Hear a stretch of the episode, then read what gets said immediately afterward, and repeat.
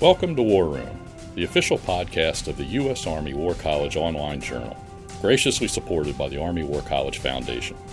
Please join the conversation at warroom.armywarcollege.edu. We hope you enjoy the program.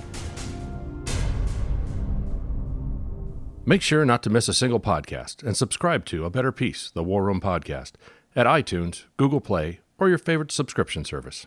The views expressed in this presentation are those of the speakers and do not necessarily reflect those of the U.S. Army War College, U.S. Army, or Department of Defense. Welcome to A Better Peace, the War Room podcast. I'm Ron Granieri, professor of history at the Department of National Security and Strategy at the U.S. Army War College and podcast editor of The War Room. It's a pleasure to have you with us. Ever since the establishment of the All Volunteer Force in 1973, the Army has faced the challenge of how to appeal to and attract the widest possible range of new recruits. Our guest today, Lieutenant Colonel Robert Gerlach of the Army War College, class of 2021, has conducted special research on this topic as a strategy research project and produced, which is very unusual for the War College, a video which demonstrates how the Army can use museums as a public facing institution to attract new recruits to talk about how that should work and what inspired him to do that work, we have with us Lieutenant Colonel Gerlach and his project advisor, Colonel Silas Martinez. Lieutenant Colonel Robert Gerlach is an Army reservist who received a direct commission as a medical service officer in 2001. Prior to his arrival at Carlisle Barracks, he was assigned to the newly formed Army Enterprise Marketing Office in Chicago, Illinois, where he developed strategic marketing programs. Employed by Sears since 1986, he is a divisional vice president in charge of various marketing programs. Colonel Silas Martinez, who advised Lieutenant Colonel Gerlach's research project, is the Director of Leader Development at the U.S. Army War College, interested in research on talent management and selection. Welcome to a better peace, gentlemen. Thank you. Hello. So, Rob, I want to start with you. How did you decide to make this the topic of your research, and how did you decide to? Uh, usually, strategy research projects are written essays. What made you decide that this had to be done in a different format? So, so I, I had met with the Honorable Dr. Wardynski, who is in charge, or at that time was in charge of uh, uh, manpower and reserve affairs for the Army, the Assistant Secretary and asked the question, "What what problem can I solve for the Army?" So the inspiration really came from from Dr. Wardynski to focus on museums and for me to take it from there. So he described how we have this asset. It's uh, it's a great asset, and there's uh, many many museums in the inventory.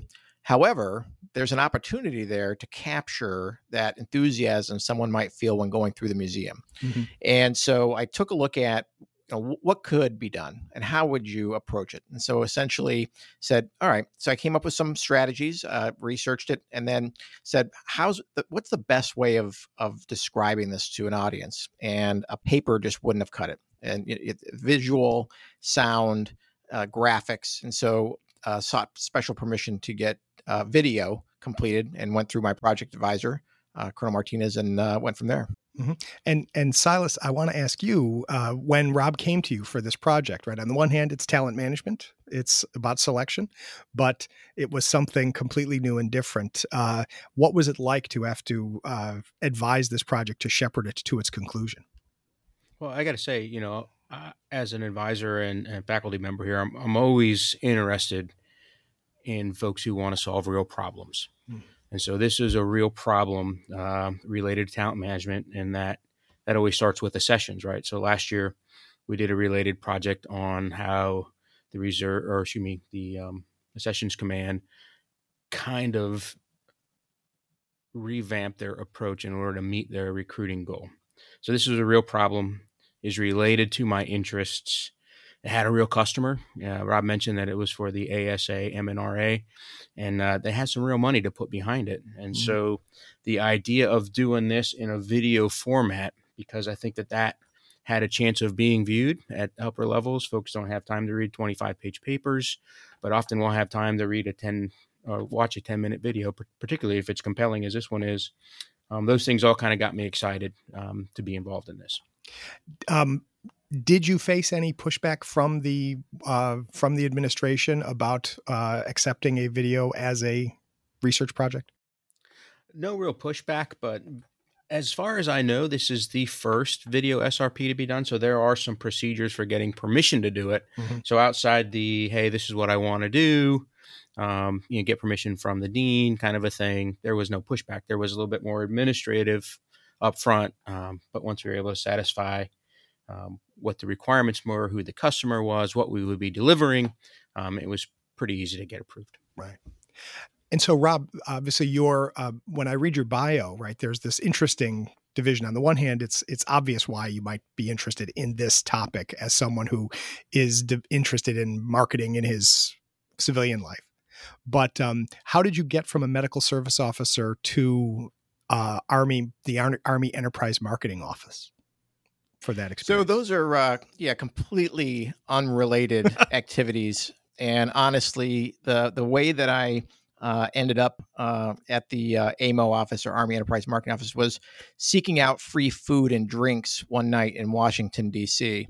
So I was there supporting uh, Army Reserve Medical Command. And the um, uh, one of the folks that worked for me said, "Hey, I've got a friend that is a liaison between the senator's offices and the army.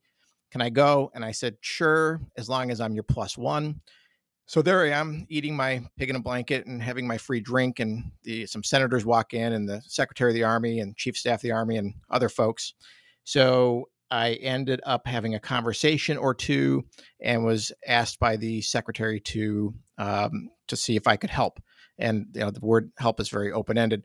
Uh, subsequently, uh, had uh, a coffee with the uh, general that was in charge, uh, that is in charge of uh, Army Enterprise Marketing and ended up on a uh, tour there. And it was a, great privilege and a great experience, and a whole bunch of talented people in AMO working with a great agency. And so, and it was there that I'd met um, Dr. Wardynski. And so when I arrived at the War College, I had reached out to him about doing a project. So it was it was really about free drinks and food that led me here, nothing to do with medical. Well, so uh, what I'm thinking is perhaps there might be a future SRP for somebody about the appropriate canapé menus in order to uh, attract recruits to the armed forces.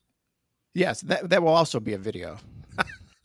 well, so uh, I want to talk about the making of the video in a second, but before that, um, you know, you you you hit on the use of museums, right? And the fact that there are these army museums or museums affiliated with the with the army related to military questions in various locations around the country. How had the army, as far as based on your research, how had the army viewed the purpose of these museums before you came along and said they could be used as a recruiting tool? Sure. So, so today, uh, army museums are basically a, a, a tribute to history, mm-hmm. and and it's also to honor those who have served.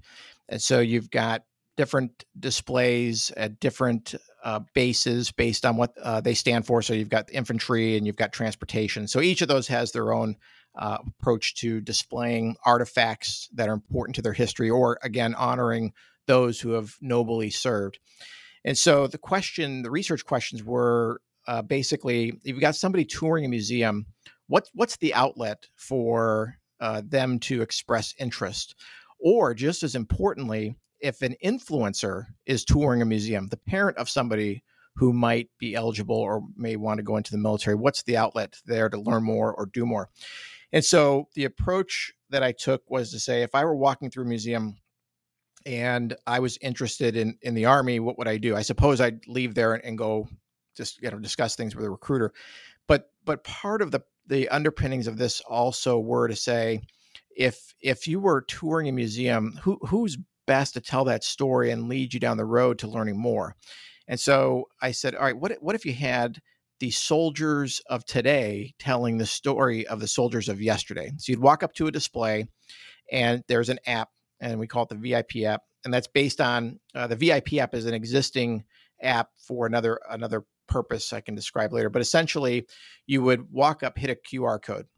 That QR code would pop a video about that display, and again, a soldier of today telling the story of yesterday, and then say, "Would you like to learn more about Army jobs, or would you like to learn more about the jobs that made this possible?"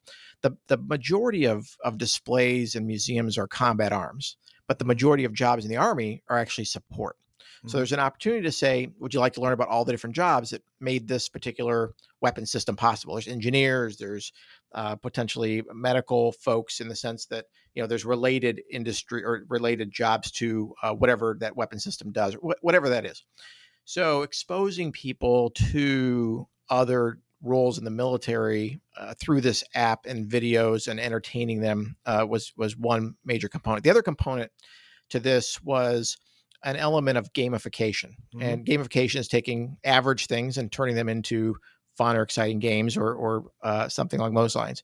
So essentially, what I said was, what what if we had a system where you could gain points for touring a museum or gain point get points for challenges such as STEM challenges that someone might go through uh, if if they were in a particular job in the military.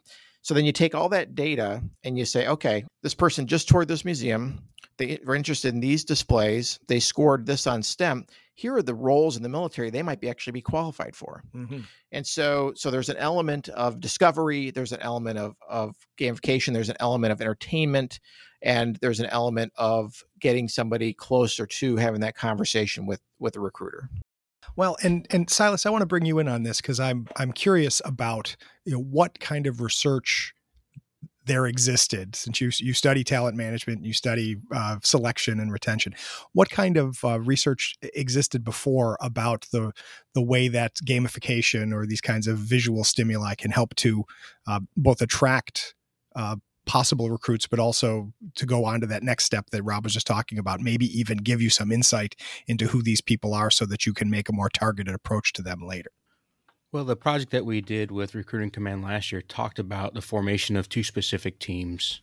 One of them was involved in cross-fitting games, but the other one was involved in actual video games. Mm-hmm. And so one of the problems that that we found was the leads created by folks interested in either of those teams, we had a hard time of uh, of capitalizing on those lead those leads, and we ran into a similar problem here, but a slightly different one. And, and maybe mm-hmm. Rob will talk about this later. But is how do we process or interact with with children, those who may be under eighteen, um, legally, uh, right. when they show interest, but we really can't be seen to be uh, recruiting minors at this point. So uh, it's an answer, a direct answer to your question. It's a largely kind of undeveloped field mm-hmm. as it mm-hmm. relates to our army, and, and so this is kind of another way to try to figure out how do we leverage technology uh, ethically and legally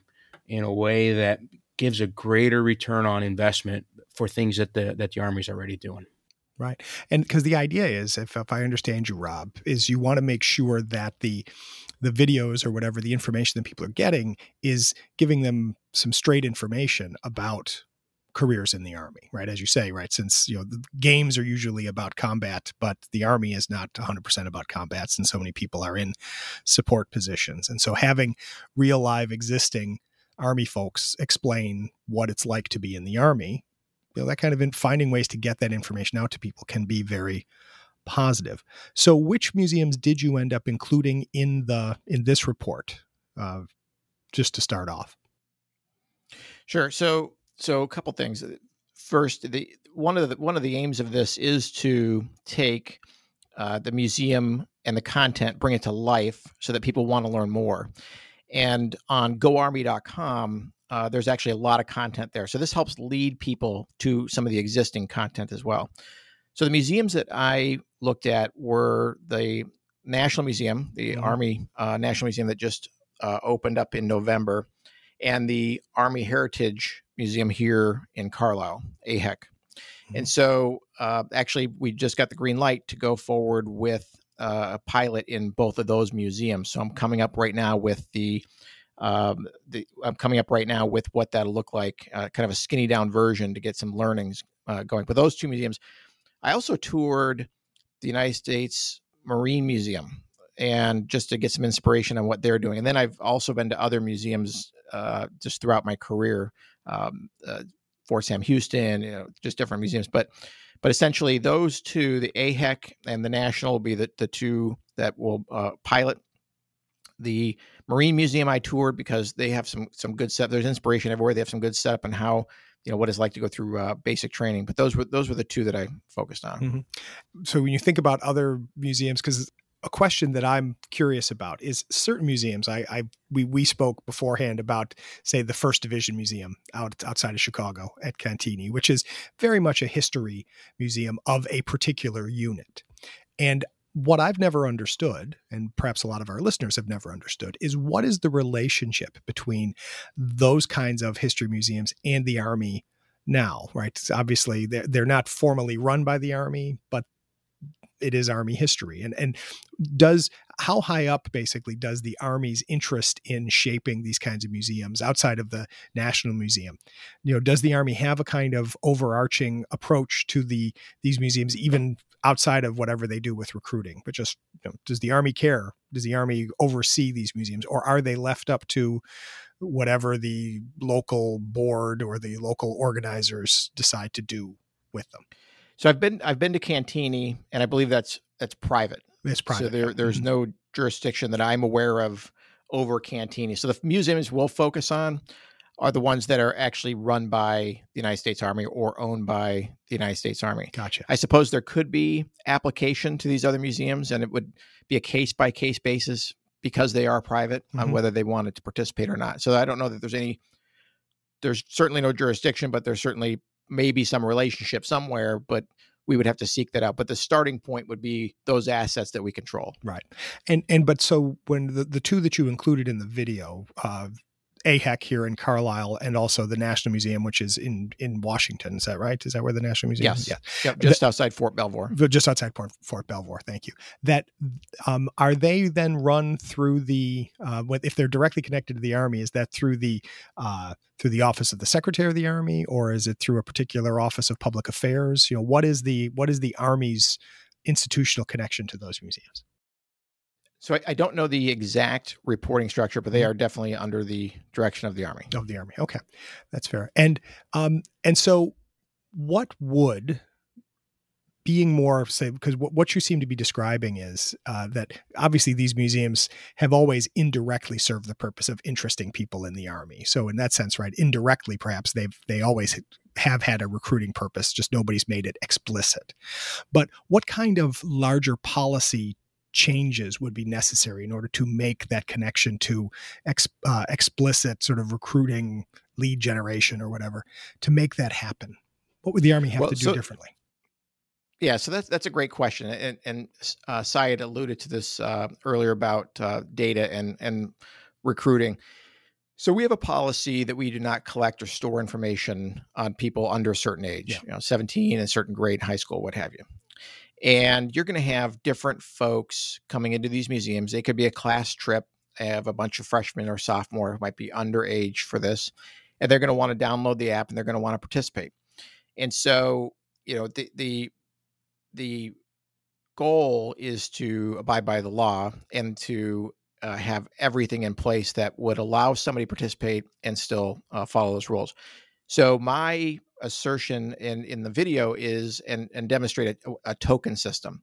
So you can collect just one piece of information. You're not violating any rules uh, from from a, uh, a, a, PII perspective, but still allowing somebody to participate. Once they become of age, then we would collect uh, more information.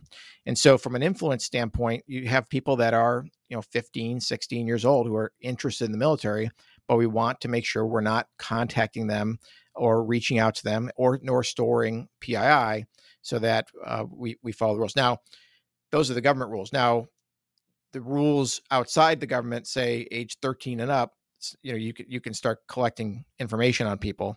However again different rules for the government. So we would abide by those through this token system and ensure that uh, their age is uh, uh, no it's one of the questions that would be asked is is age and and no other uh, real identifiable information other than say email. So once they become of age then we'd say hey you want, you want to learn more and then follow a contact strategy uh, therein.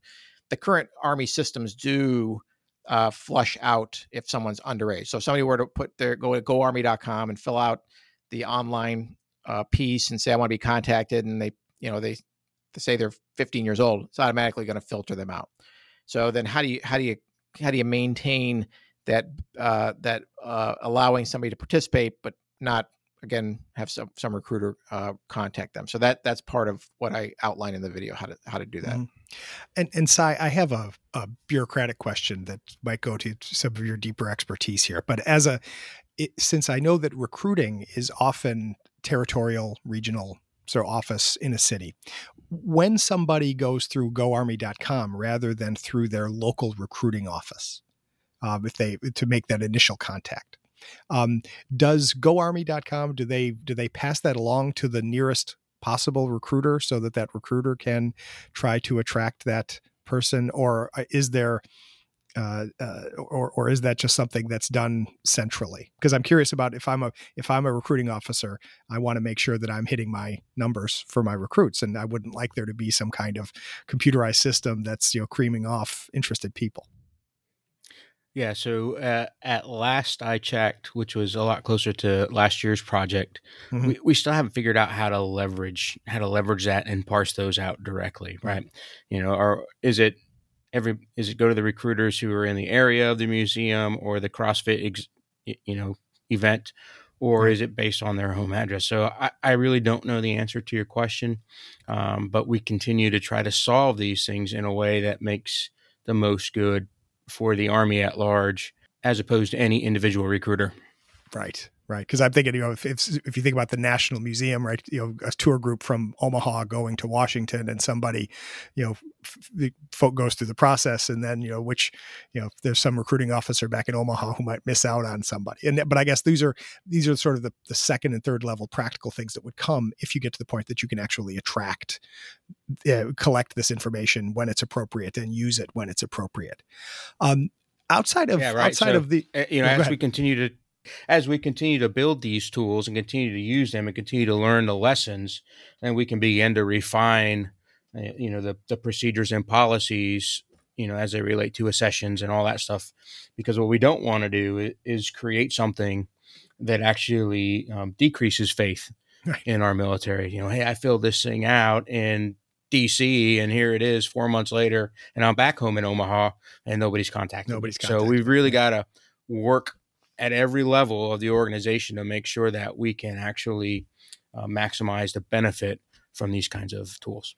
Right. And now back to you, Rob, uh, on this as well is um, when you were talking to people about this project, um, did anybody say museums? That's not a good idea. Or did, so, you, did you get any pushback at all? I guess is the question. Absolutely. There are folks that are concerned about marketing to underage uh, uh, people. And if you think about museums, you're, when would somebody go to a museum? Either on a class trip or with their parents or on their own. I had a conversation with some individuals who were in their early 20s at the AHEC and asked if you saw a QR code here, would you download an app to use it? Yes, I would. That sounds kind of like an audio tour, but with visual. Yes, it is. Would you any would any of you be interested in joining the army ever in your life? Uh, two uh, hands went up out of six kids, and I say kids, early twenties. And so, you know, I don't know the, their the status of where they were at. I you know I'd asked you know have you have you made contact with anybody yet? No, not yet. But I would be interested in joining the army. So you know, we absolutely will get pushback because you know there's many reasons why those museums exist, and honoring fallen soldiers is one of them, which is an important, right. uh, which is an important element of a museum. So, so we do not want the museum to be associated with recruiting in an overt way. So you don't want to, mm-hmm. hey, don't go to the museum. They're just going to call you to join the army. Right. What we want to do is we want to provide an outlet for people to learn more about army jobs and that might be information just for um, entertainment purposes or might be for career purposes. But we also want to be able to bottle that enthusiasm that somebody might feel after touring a museum and be able to engage them. So so if if nothing else if nothing else it will enhance the museum experience for anybody that goes through it because now you've got a soldier talking about today. Sure. And what we hope for is for somebody to say hey you know what? That's kind of interesting. I do want to learn more great Cy? Yeah. So one of the things that we talked about when we were talking about, you know, how do we how do we identify who's really interested? So there are different things you can do with the metrics. Like if you give them points for doing things, somebody who's racked up a large amount of points in a short amount of time, that might be a very strong indicator that somebody's really interested in the Army. Yeah. On the other hand, if you got somebody who got a few points on the visit and then they never come back again, that might be a different kind of indicator. So we've still got to really look at what do the pattern of the data say mm-hmm. about a person's intent and over time build a corpus of knowledge about how do we interpret that so that we can actually begin to do exactly what Rob is saying, which is um, honor the purposes of the museum without cheap cheapening them as a recruiting tool, but also lev- you know tapping into potentially highly interested folks who might not express interest in any other Right. Well, and and as we as we get close to the end here, um, we're clearly at the beginning of something with this idea. And so, Rob, how do you imagine next steps? So, next steps are to take the AHEC and the National Museum and get a pilot going mm-hmm. on, on, on a limited basis. And and as Cy alluded to, an element of this is the gamification of earning points. So you get points for viewing a display, you get points for visiting a museum but this tool has application outside of a museum. So with the app, you could you could go to a high school event and say, okay, download the app and take the STEM challenge. Okay, who's good at science? Who's good at technology? And so next steps are getting these elements in place, testing them in two places, see what we can learn, and then building from there. But also expanding it to beyond museums. We can tie some of the swag to earning points as well. So you're in a certain amount of points, you get a hat or an army shirt or backpack, whatever. And so then it gives the swag a little bit more uh, oomph, if you will. So getting the getting the uh, getting the basics built at the museum level, getting the content built, testing, seeing what works, what doesn't work, and then building from there. And the um the the project itself um, is it a is it uh, finished and polished enough that the public could see it, or is this purely for internal uh, uh, study by people who are going to do this recruiting in the future? It would be exposed to the public mm-hmm. because it'll be it'll be implemented at the museum. So it's I mean it's right now in concept, and there is the what's called the VIP app, which is in use at the National Museum in conjunction with a game that's there. So we'll build on that app as the platform the videos still have to be shot of displays, QR codes developed. So there's so so absolutely the public will see it, but it'll be uh, once it's developed. And and I don't have a timeline. One of the things I'm working on over the next couple weeks is a timeline mm. for how this gets built out. Great. And the the project itself. So the video is what uh, 19 minutes long. Is that right? Total of 19, 19 minutes. minutes. And and uh, how many hours did it take to put together that video? Just so that nobody gets the idea that this is somehow easier than writing a a, a sure. In- interesting is interesting you say that because I'm going to be putting together uh, a one pager for the CAD or the, the you know the writing uh, piece uh, mm-hmm. for the War College. If you were going to do a video, here's how here's how you would do it. So in the studio was about 150 hours. Uh, the editor I worked with here, he logged 159, but we also had some time that we shot over at the AHEC. So about 150 hours in the studio, nine hours of shooting, and then another call it five hours of shooting over at the National, uh, which I did, and then also the uh, Marine Museum. I took some video there, and then about thirty hours of uh, just doing storyboards. So so all in with writing, with storyboards, the the whole project about two hundred hours. About two hundred hours. So uh, a seriously labor intensive project which you managed to complete on time, no less. So I guess we should that should be tribute to your advisor, right? Yes, good good coaching. can always attribute uh, good things to a good coach. So it, what what what ended up happening was I came back from Christmas break earlier than uh, other folks and was in the studio for two solid weeks mm-hmm. uh, while everybody was on on break and got a, the a big part of it done there. I mean, I actually started on the project in September mm-hmm. because I had the meeting uh, at the Pentagon and and then started putting the storyboards together uh, and and then um, wasn't ready to do any editing until uh, that right after uh, the the Christmas uh, holiday. Right. So, Cy, last word on the subject. Go ahead. Yeah, I was going to say you can attribute it to the coach, but uh, that would not necessarily be true. Uh, Rob did a phenomenal job. He brought phenomenal energy to this, and I got to say, man, this is an example of leveraging the skills that our reservists bring mm-hmm. and harnessing those things to improve the Army. So, you know, Rob's civilian skill set and civilian experiences is what even made him think, hey, how can I solve a problem for the Army? And we're mm-hmm. benefiting from it. So I think it's a wonderful example all the way around of quality work, quality drive, great problem, and then harnessing that that reserve component, active component um, relationship to really to really improve our Army. Outstanding. Glad you brought that up. And Rob, last word for you. What will you be doing after you complete your graduation at the Army War College in the next few weeks? So, military, I will be taking a battalion command, and I'm privileged with command. And then I will also be returning to my civilian employer, uh, Transformco, owner of Sears and Kmart. All right. Well, Rob Gerlach, thank you for joining us on A Better Peace, And Cy Martinez, it's great to talk to you both about this project and about uh, its future use for the Army. Thanks very much for joining us. Thank you for thank having you. us.